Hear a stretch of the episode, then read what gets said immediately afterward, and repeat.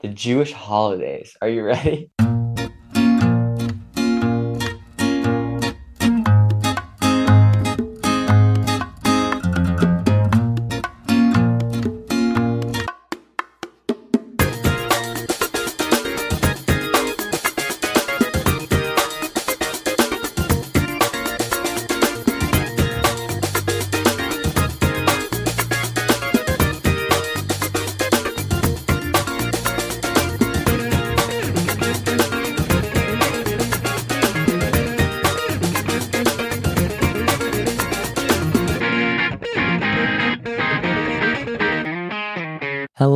welcome to One Throw at a Time, a player's perspective on the game that builds and breaks our hearts. My name is Jonny Malks, and I'm here with my co-conspirator and co-host Rowan. Rowan, how are you doing?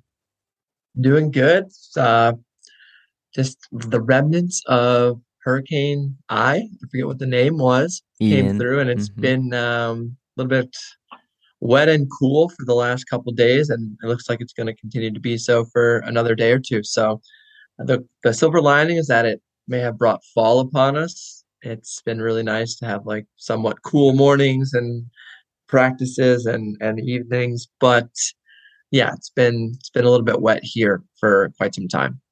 Yeah, definitely, and that's something that um, I've been thinking about in terms of like I actually enjoy the rain, uh, and it's one of my favorite types of weather. 45 and rainy is my favorite type of weather. People think I'm really weird for that. We talked about that uh, in a previous episode. So I've really been enjoying these days, but also have been following kind of the the destruction that Ian's um, wreaked upon uh, our our friends in Florida and uh, sort of down the East Coast. So we want to we're sending our hearts out to them, and um, we'll talk a little bit later about playing in the rain, but just wanted to to start out with kind of that sobering note. And um, in terms of what's up uh, this week for us, we had our team retreat with Truck Stop this past weekend, um, and we faced a lot of rainy conditions uh, on account of kind of that excess rain from the hurricane. But before we get into that, Rowan, do you want to give us an update on the European Championships, which I believe were also this past weekend? Yeah, yeah there's calm before the storm here in the U.S. Everybody's getting ready for nationals, but it was a big weekend over in Italy where European Championships were held. It's been a busy calendar year for the Europeans. They've been going pretty hard.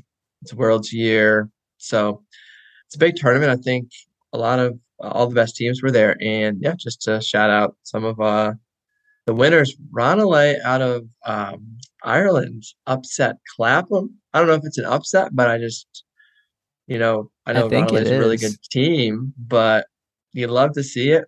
15 to 14. I went back and watched the Universe Point there for some excitement. And our other friend, Ben Ort, hopefully our teammate next year, um, was also in the finals in the mixed division where Groot took down reading on Universe as well. So went back and watched that Universe point. So that's wow. how I like to consume games now. I I don't watch like the full ultimate game. Sometimes I'll just kind of fast forward and watch points, but uh, you got to catch a universe point, and especially in such a major tournament. Uh, in the women's side, the hometown team, I believe, Cusp, won the championship. Hometown is, I know they're an Italian team. Not sure what city they're out of, but uh, yeah, they got the championship over Yaka from France. So shout out to all the winners. And yeah, y'all can rest now out in Europe. It's been a busy year. Uh, time for indoor is what I've heard.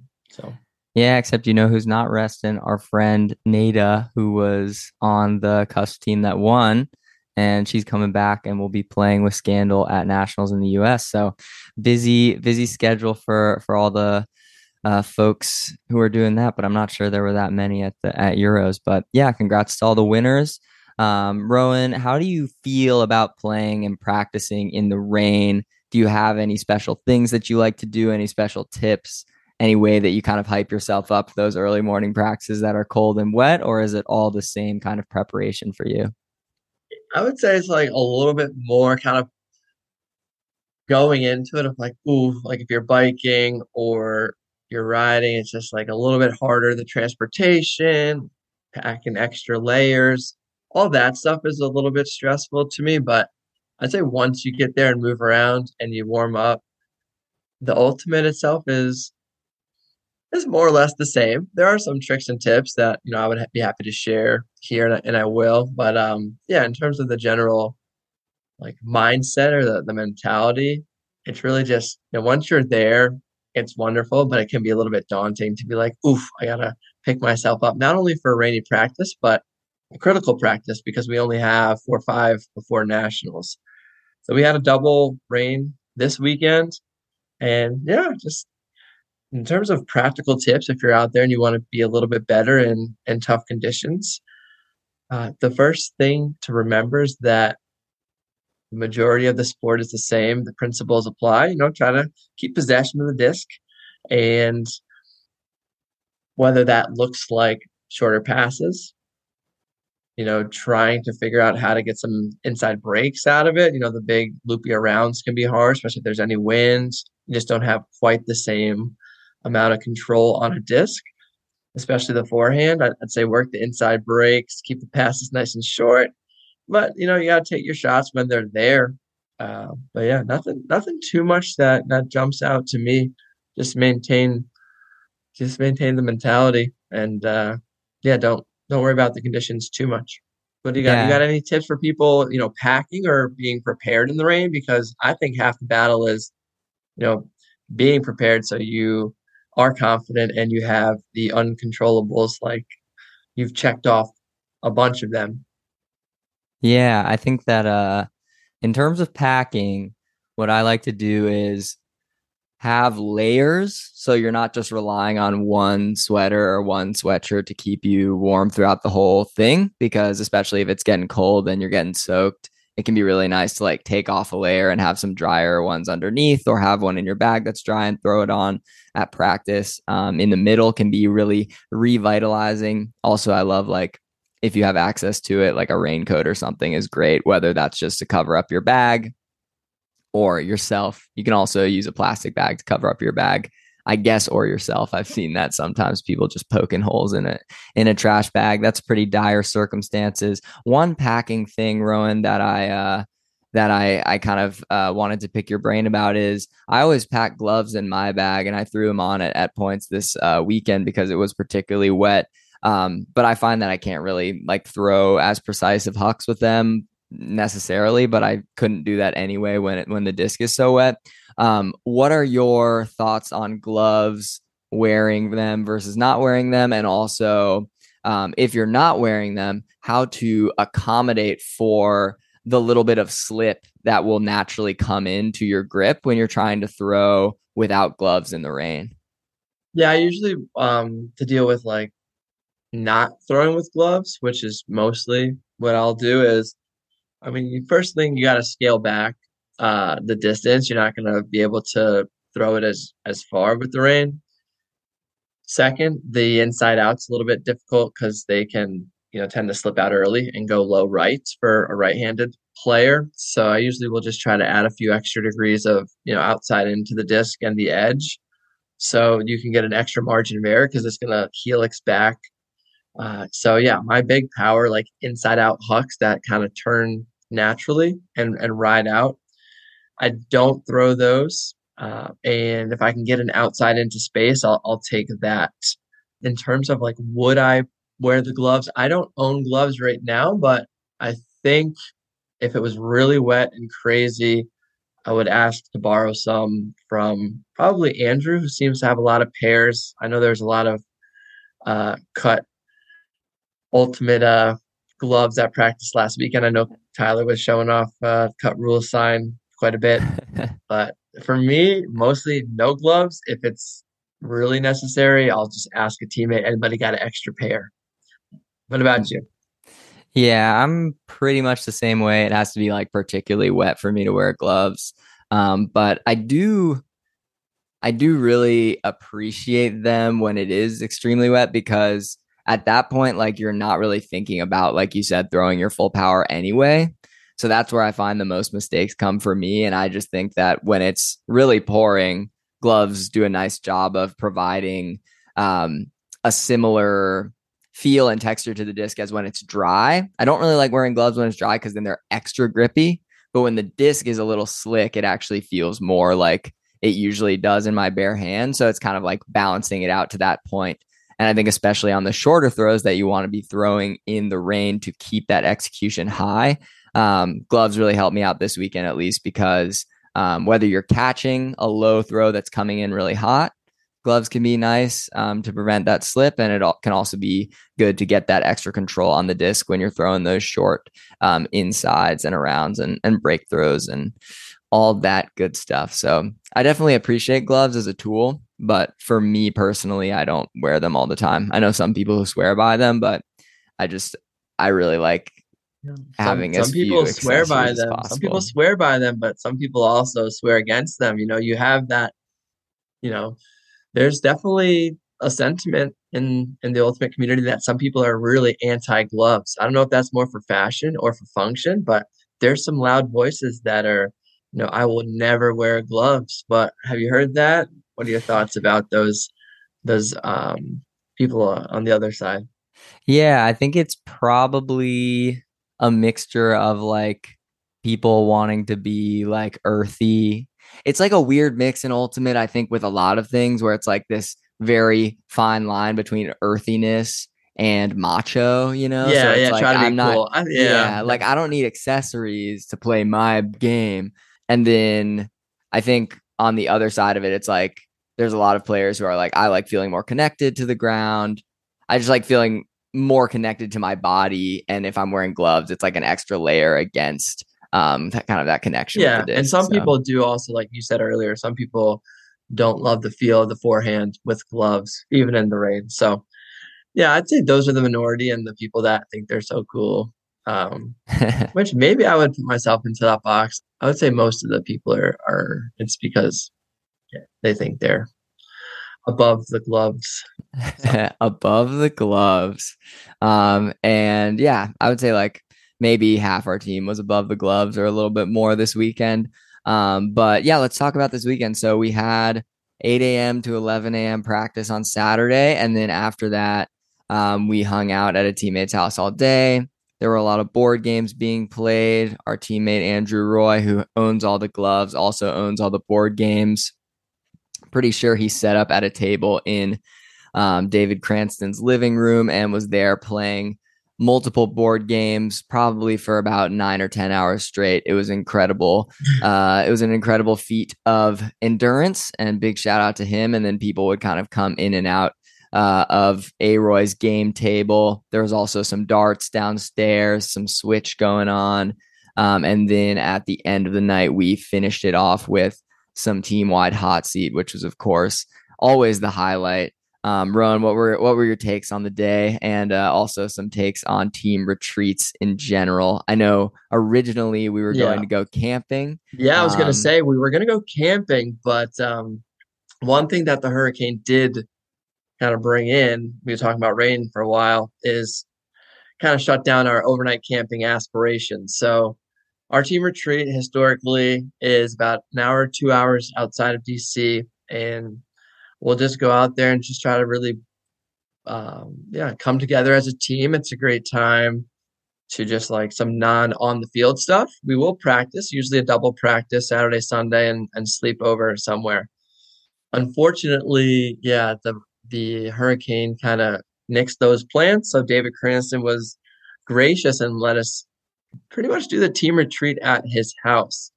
So yeah, we got there. I missed the lunch after practice, but got to the house, and I first thing I did see was the the board game action. But it was great. It was I think worked out way better than most people had anticipated. We had a great turnout of percentage of the the team, and yeah, I found myself, I did a couple of board games and then moved downstairs, played some darts. There's some singles and doubles going on. All in all, I think it was a successful outing. The hot seat was fun. We were thinking about doing some live live recording or some uh, voice recording, but out of respect for the team, of course, we won't let those discussions, you know, leave that room. But it was really cool just to hear. Uh, the best part about hot seat is just get a couple of minutes to really hear about teammates that you really don't know too well and hear about parts of their life that normally aren't talked about. So connected with about 20 of our teammates, I would say, most of them down there. And mm-hmm. yeah, good day. Good day. And yeah, retreats in general. I'll let you kind of take that one just because I've only been a part of Truck Stops retreat and I've loved them. I think they're critical. I think all teams should do them, and I know a lot do. Uh, have you been on any other you know club teams that do the retreat? If so, what do they look like? Because I just I don't know what lies outside of, of truck. Yeah, that's a good question. Um, we did uh, a little, a couple little retreats for Space Heater, which were fun.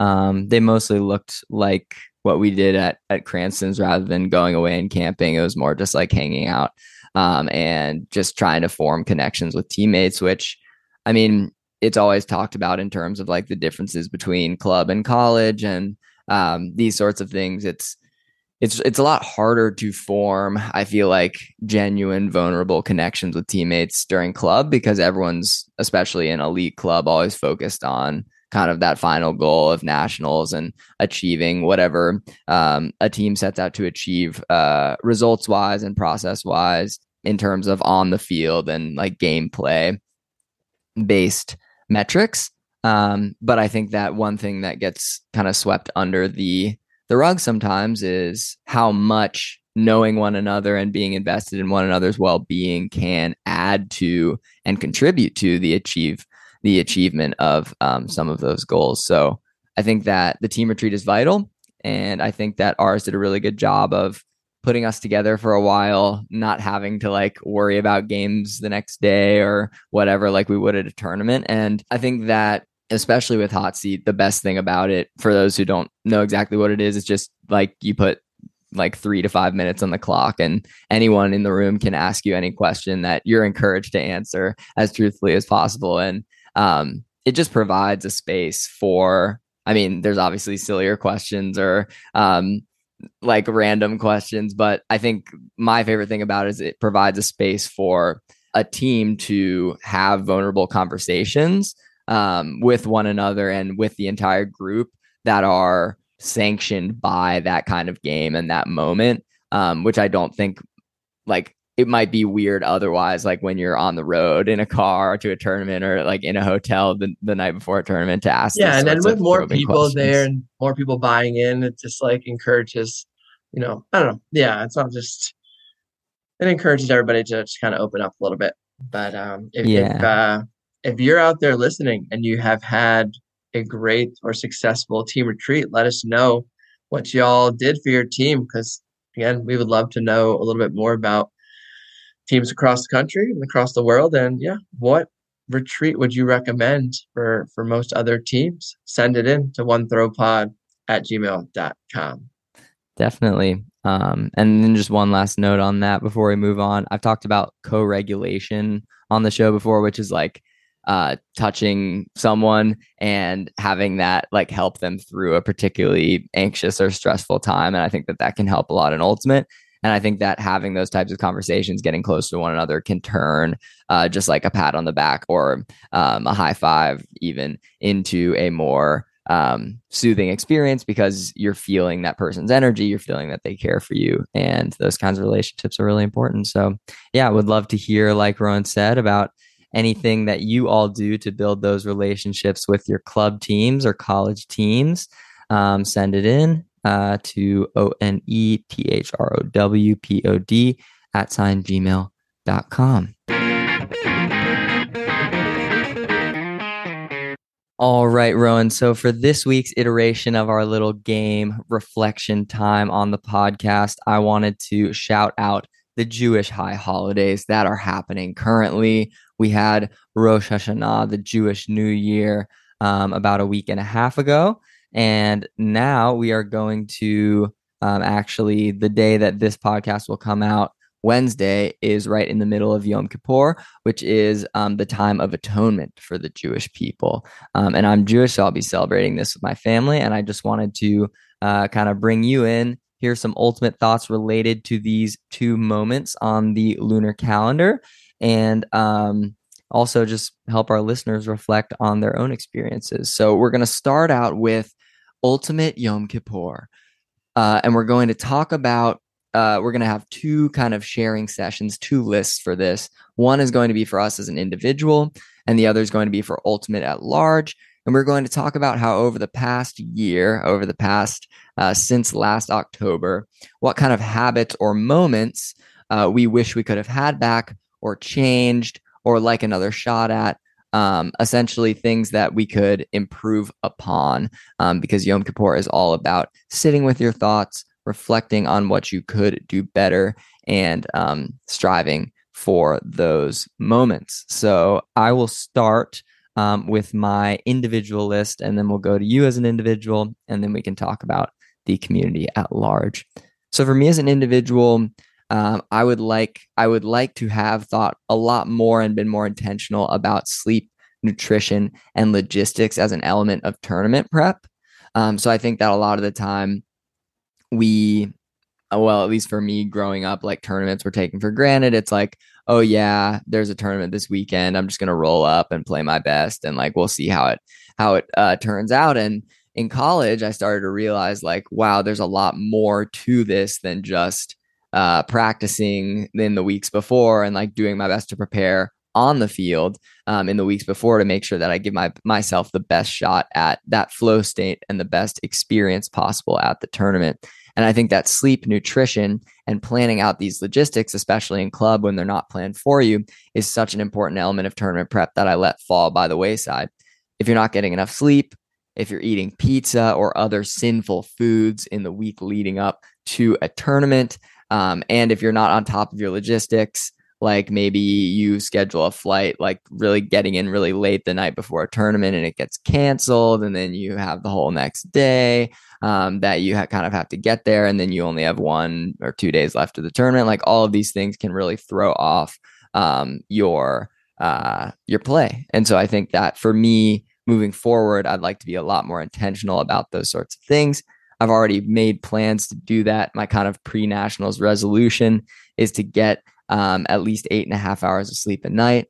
I'll try to eat well. And of course, I have my flight scheduled for the Tuesday so that if there's any buffer time, we have a whole nother day before the tournament starts on the Thursday of that week coming up. Um, uh, some other stuff uh, that I'd like to have back or change is um, a lack of belief in myself due to circumstantial mistakes. So sometimes there'll be inevitable miscommunications, or I'll throw a bad throw, or whatever. These things, um, humans can never be perfect, of course. Um, and I think that sometimes I let that affect my confidence throughout the course of a game or a tournament. And I think the best players um, and the best teams are made up of players who are able to have those short memories um, and come back out on the field um, going out there to play their best game, play and flow. And it's a lot easier said than done, but I'm striving for it. Some other things are using my throws to compensate for feeling tired. So sometimes when you're right on the verge of scoring, um, you'll want to force something into the end zone, um, maybe a scoober or maybe something right at the cone to someone who's covered, and making sure that you are prepared, both conditioning wise and mentally, to take that swing, lose some yards, grind out um, as many more throws as it takes to find an open side in the end zone. Um, playing between the weak side and strong side is really important. And the last thing is allowing my anger to influence my on field decision making sometimes. So I think that um, sometimes external factors like what an observer says, what a ref says, um, what the other team is doing, sometimes the weather, sometimes the score, these things can make me really angry and I can let that anger seep into how I am approaching the game. So like maybe I'll have power position and the adrenaline kicks in and I throw a huck to no one because the the cutter I was looking at cut back. Um, and these sorts of things can be really detrimental to team performance, especially when the margins are small. I believe it was Yoda that said, Fear leads to anger, anger leads to hate, and hate leads to suffering. And I don't want to suffer anymore this year.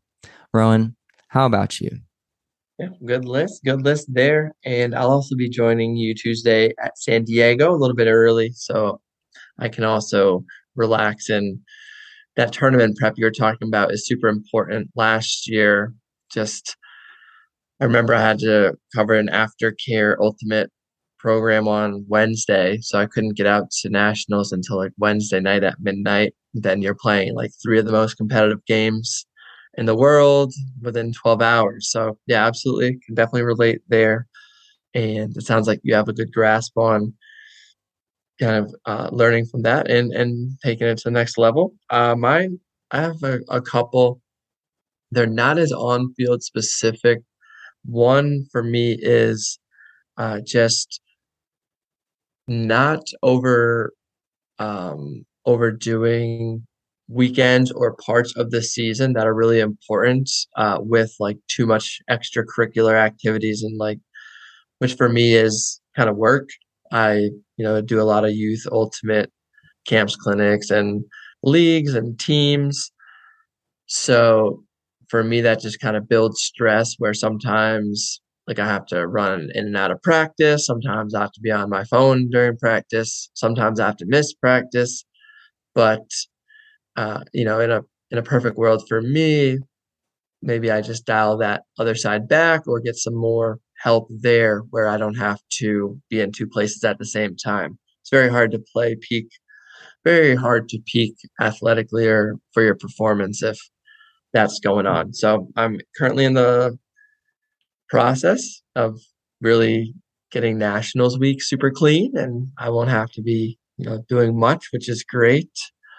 But yeah, that's just something that I looking back I could probably do for a little bit of change. And and my other one is kind of on the same line where during this ultimate season, which can be so long, you know, the pro season and the club season, especially combined, there isn't a ton of free weekends or time and it's hard to connect like outside like outside the team which you know i love connecting with the team and our team's been amazing this year both of them but whether that's like family or people you don't get to see much uh, that balance is is always hard but i felt like for the past year i've been really focused back on ultimate because i was coming back from my injuries and like ramping back up as a player. So maybe next year or this upcoming year, I'll try to balance out a little bit more of the, the non ultimate people and portions of my life.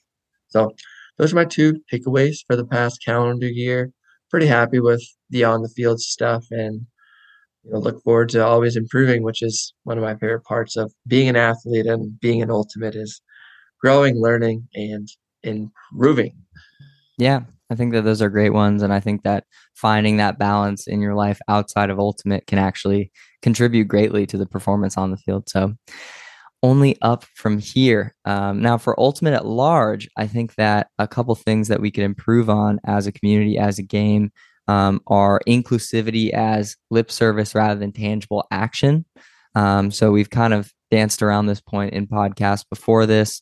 Um, but I think that we talk so much about being equitable, um, both in terms of gender equity and um, racial equity, um, making sure that BIPOC folks and and folks who are underrepresented in in the game uh, be elevated. And I think that we've done a decent job um, of of making sure that they're elevated at the highest levels to date. But I think that especially at the youth level, um, these types of communities are still very underrepresented, both in terms of gender and racial equity. Um, I think that the wealthiest areas are still the ones that have the biggest youth ultimate hubs. Um, and I think that this contributes to certainly whiteness in in our sport, but also even in my area, like we could barely field a, a one women's YCC team. So I think that there is a lot of work to be done in both, and I think that what is key to improving this is providing, even if it's just meager, but just a few discs, a few cones, resources to communities that might not otherwise have them. And also, if you desire to be an ambassador of the sport and an ambassador of that um, ethos of inclusivity, then go donate your time, um, coach sections uh, of the sport, especially in youth, um, and demographics that don't otherwise uh, get uplifted as much as you think they need to be. Um, a few other things in Ultimate are I think that we are still very cliquey game. There's a lot of groups that feel um, pretty exclusive. And I think that the more we can welcome folks into our groups, into our friend groups, the better, especially those who are already in the game and looking looking for friends. And then the last thing is, I think we should prioritize um, putting our heart and soul into our craft rather than acting cool. I've said this before on the show. There's an epidemic of coolness in Ultimate. People care a lot more about their spikes, their celebrations, than they do uh, kind of putting the time in and and making sure that um, they are able to put the disc into the end zone. You know, um, and I think that it is historically, at least in my experience, I've been treated sometimes a little bit more like a nerd for like trying hard, like trying my hardest at all these endeavors, uh, ultimate specific or otherwise. And I think that we can't we can't be afraid of being tryhards, as the term goes. I think tryhards are my favorite kinds of people. So don't be afraid to put your heart and soul into your craft, into the game, if it's what you love. Rowan, on to you. Yeah, that's good. I mean, that's been one of my messages for pretty much the entire duration of my career. You know, yeah, I appreciate the craft, value it, and and develop it. Yeah, I think coming up in DC, like it was feel like it was right on the edge of where things were changing and people were really dedicating their lives, you know, their hobby to ultimate, I guess. So I, for me, day one, I was like gonna try my hardest and make a career out of it. But then everybody was like, "Oh no, don't do that." Like, I guess the message I got explicitly or implicitly was like, "Don't burn other people out on this. Like, you're going all in on ultimate." So, and that's still like manifest today, where I do most of my training and my my work pretty much alone, and I have my pockets of people that I train with, like one on one here. Like me and Tyler have done a lot of stuff we've worked out together. Me and AJ have done things, but a lot of my like training is just by myself because like my first couple years, I was always like, whoa, like don't overdo ultimate. Like you can't talk about ultimate between November and February. And you know, I'm excited though. At least now it's really changed, and like, everybody on the top ultimate teams that I play with, Breeze and Truck, are training and are trying really hard. So I'm glad it's got here, but I agree. I think that sentiment's still out there. So yeah, I think the one I'll add to it is I feel sometimes maybe just because this is the subset of the community I'm in, but like a, the competitive or elite ultimate in in the U.S. is like they think that they kind of are in charge of the state or status of ultimate worldwide at any level. Where I feel like we might be less than 1% of the ultimate population. There's rec leagues, there's pickup, which is a huge part of the ultimate sport.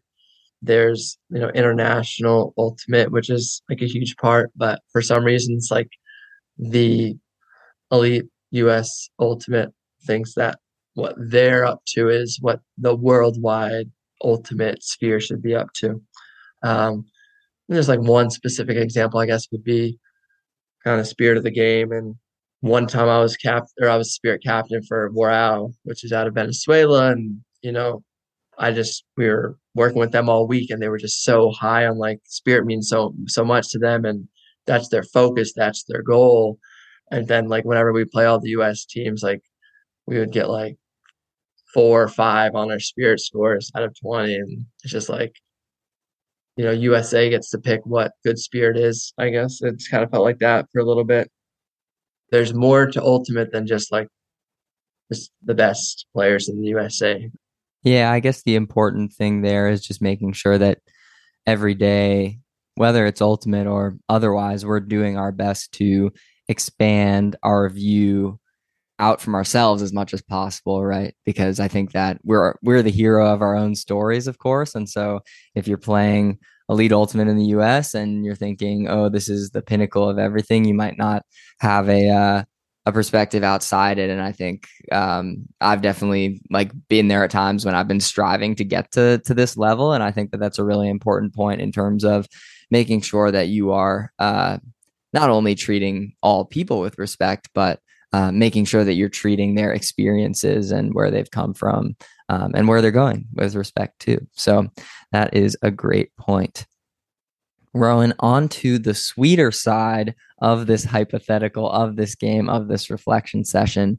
We're going to move on to the Rosh Hashanah portion, which means head of the year and is the time when Jews like myself eat apples and honey and put honey on everything. And it's very good, very sweet. And it's to have a sweet start to the year.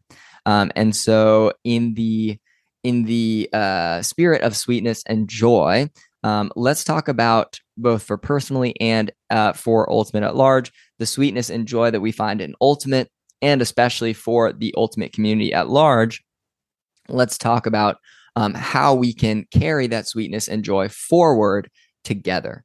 So for me, a couple joys that I find particular about Ultimate and have been a large part of my life over the past year is the way that playing Ultimate helps me shut off other more anxious parts of my brain and just lets me flow at times, right? So I think that I'm I'm in general a more uh, I, I, can get in my head a lot and I do a lot of thinking, and sometimes that thinking is circular. Um, and I think that that helps me prepare for the game of Ultimate and helps me be just a prepared person in life, but it also inspires a lot of anxiety. And I think that one of the things that Ultimate helps me do is completely calm down and be in touch with my body uh, and have it feel all more like one ecosystem. And that's something that I really appreciate, especially in really intense moments in the game when if you let your focus drift for a little bit, you could uh, end up on the wrong side of um, whatever situation you're in. So I really appreciate that kind of focus that I'm able to achieve while playing. Um, all, uh, Ultimate has also afforded me the honor of the presence of such wonderful teammates um, within the the context of hot seat, like we were talking about before, uh, I was asked who I would be friends with if I didn't play Ultimate, and I mentioned a few names, but honestly, in my heart, uh, I think people would have called BS on this if I had shared it actually. But uh, I, while I might not naturally have been friends with everyone on the team if I hadn't played Ultimate, I like have found something in each and every one of my truck stop teammates and breeze teammates that I'd love to um, emulate and kind of try to grow within myself as a part of uh, that ecosystem that I mentioned before. So love my teammates, and I think that uh, Ultimate attracts a very specific type of people, or maybe a few different types, and I've found that I can learn from each and every one of them. So I'm very, very grateful uh, for that. Uh, what about you? Yeah, just more kind of on the, the team side as well. I think just like a really good team culture um, is really good for the souls and I just I want every team at every level in every location just to have a good team culture. It's just I think it definitely stems from a, it's not just the captains or the coach or there's a few different portions which I think makes up a good team culture and we're fortunate to be on a really good one right now. But yeah, like captains and coaches definitely have a lot of you know they can scope it and shape it. So if, if you're in one of those positions as like a leader don't just think of how you can be like the best team team like really focus on developing a good team culture because the better the culture is the more people buy in the more people kind of train outside the more people want to be better and you get like a lot of extra freebies that don't come with like a toxic culture where you know people don't want to show up people don't want to work hard people don't want to buy into the system. So that's huge. Also like your kind of veterans that are either talented or they've been there for a while they get like some extra pull. So having making sure like you're not the we use we endearingly refer to them as the grumps uh, on on truck stop and the breeze. So make sure you're just like a friendly grump and a you know not like oh five years ago, like we did this, that, and it worked so much better. So, and then the last part of the team is just everybody. I think some teams have players that don't feel like they should or can contribute because they're rookies or they're young or they might not be as as good on the field. But even if you're not playing many points, you can still bring a lot to the table. So that's where I feel like uh, truck stop is right now, and we just have a remarkable team culture that just makes it more exciting. And I think that's one of the reasons why we're we're playing pretty good ultimate right now. And yeah, I just would recommend that if you're out there, work on your team culture first and then figure out how to get the results you want uh, second. Yeah, that's a great point, especially because I think even it has a, a large benefit to the individual because if you have a great team culture and your team's posting in the workout slack a lot or um, just encouraging you in general it's a lot more motivating than playing on one with perhaps a little bit poorer of a culture one that you're not as motivated to train yourself for. Um, and then last but last but not least uh, finding sweetness and joy for ultimate at large especially what we can do to um, strive uh, for those uh, values moving forward. I think that we can strive to be ambassadors for our sport. I said it earlier, um, but like we can give supplies, we can give time to um, these portions of our communities that we want to see represented more instead of just saying so. Uh, and I think that that would bring um, not only fulfillment to individuals who do decide to strive um, for those moments of engagement, but will also have that joy multiplied um, amongst the folks that they're helping. Um, additionally, I think that just as a general note, courage is in much shorter supply these days than genius. In fact, I think that like genius and expertise can sometimes be a little bit overblown because everyone has uh, a lot to learn always, I think. Uh, and I think that having that courage um, to create joy uh, or or maybe to to say it a bit a bit better that potential energy for joy for others that might turn kinetic at any moment. So, putting this kind of potential energy of joy out into the world through your actions um, within or without the ultimate community is kind of one of our superpowers as people and ultimate players. I think putting that uh, potential energy of joy out into the world, building it up, um, and seeing uh, what it does, I think could be a very fulfilling mission um, for us here on the pod and for all of our listeners. Rowan, what about you? Yeah, no, I think you summed it up quite beautifully there. Nothing uh, extra to add, but yeah, let's keep moving forward. All right, Rowan, let's move on to some listener questions. Um, and we got a couple this week from Kyle Rubin, um, who is a fellow player um, who says he's really enjoying the podcast. So thank you, Kyle. A couple questions for us here. Um, generally, how do we design an offensive system for a high level team, club or pro? He says DC seems to have a specific type of offensive system that we've developed over the years. Was this system designed first and then committed to, or was it something that was produced from the collective talent available? Do you want to take that answer? Yeah, yeah, I'll dive in and definitely have you uh, go after because I think I said it before, but um, I think it was the last almost two years ago now. I called like I uh, called up you and called up Gus back to back, and was like, "Hey, we we want you on on the breeze because you're both really good, and also we kind of want that William and Mary uh, offensive principles. I'll call it system wise. I don't think an offensive system is really that important. I think principles and chemistry and buy-in are what you're looking for. Uh, big architectural systems, like they sound good and they look good on a whiteboard, but in a game, there's just so much going on that you got to rely on kind of instincts and you know principles. So you know ours is pretty obvious. We like to move the disc. We like to keep possession, and you know we don't like to throw the big 50-50 huck. And I think, yeah, that's part of like it's all of our strengths, but it's also, I think, like optimal, right? I think that teams are too good, D lines are too good. If if they get the disc, they're gonna score. So you really gotta limit the times that you just give the the disc away for free. The D line gets a great block, you know, tip your cap. There's gonna be a maybe an execution error too. Uh, we'll live with that. But I think on a high tempo, possession based offense, I think that it's kind of optimal due to the fact that I think it's easier to score an ultimate. I think the the rules and the game is is an offensive like centric rule set.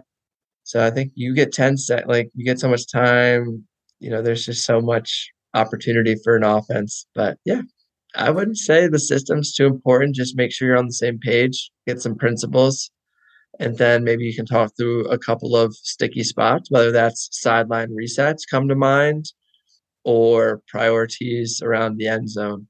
But for the most part, it's flow and and talent more so than like a big scripted system.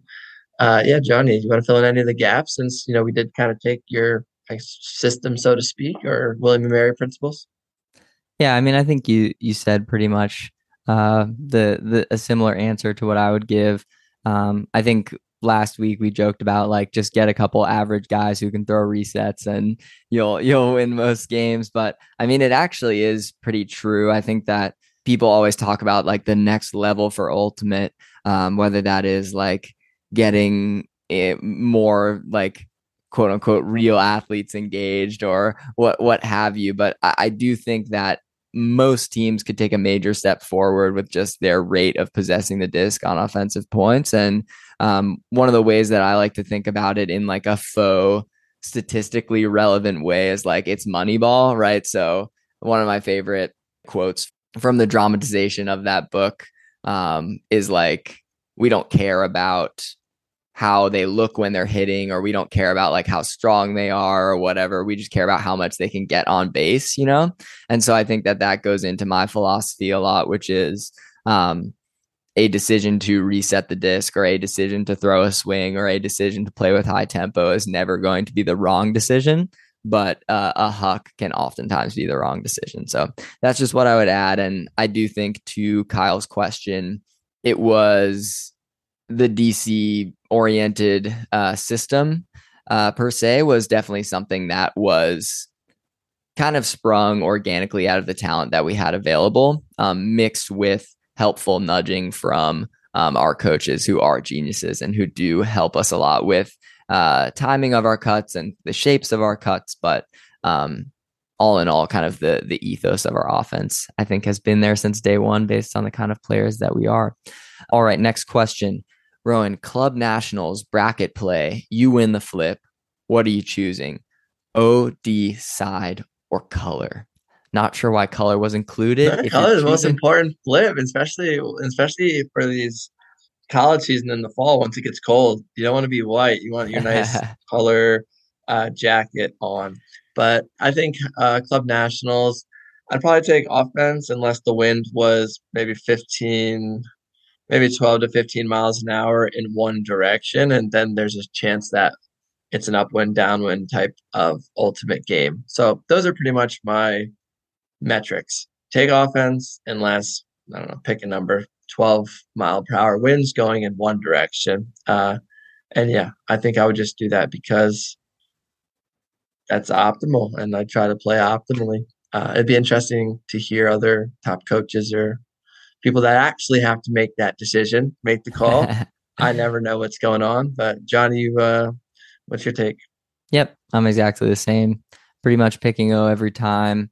Um, it's just like again, if ever if if it's all holds, which I know it usually isn't, but sometimes can be, then the team that chooses O will win. It's kind of like a half break at the start of the game there. So pretty much always choosing O unless, like you said, the wind is crazy. And then Kyle had one last question, uh, which was, of course, the most important question of the series. He says, as he prepares a little homemade challah toast for breakfast, he needs to know how many eggs do I put in my challah when I bake it? And Kyle, the answer is I use four eggs uh, for the, the the dough, and then I use another egg for the egg wash on top to make it shiny. And a really nice tip is you don't want to overdo it on the egg wash because if you overdo it and it spills down the sides and pools at the bottom of the pan, it's going to burn the the egg is going to burn on the underside of the challah and make it look like you overcooked it even if you cooked it perfectly. So make sure you're being judicious with your egg wash and if it starts to pool on the pan, dab that up with a paper towel. You're going to get a lot better results. All right, Rowan. So that is it for us today. I do want to say that if you are enjoying the show, we've asked for ratings on the podcast app in the past. That's totally good. Another thing that we're going to start asking for is just tell one friend about the show if you're enjoying it. Maybe they're an ultimate player. Maybe they're just someone who likes listening to two guys with long hair talk about ultimate whatever. Word of mouth is kind of the best way for us to um, market the show, advertise the show. We don't do it any other way. So if you're enjoying it, share it with a friend or a family member. We would really appreciate it. Otherwise, please keep sending in your questions. We love answering them. Um, the email is one throwpod at gmail.com, O N E T H R O W P O D at gmail.com. And in addition to questions, we also love hearing feedback, any kind of topics or ideas you have for the show, maybe a game. They don't always have to be my games, they can be your games too. So we are looking forward to hearing from you, and we will get back to you uh, on everything that you send us. So, uh, Rowan, where can people find you on the internet? Uh, yeah, Instagram's good. Rowan McDonnell, my personal account. You can also check out Excel Ultimate if you want to dive into a little more technical training. And always YouTube as well, Rowan McDonnell. Yeah, and I am Darth Malks on Instagram and Jonny Malks on YouTube. We'll see you next time.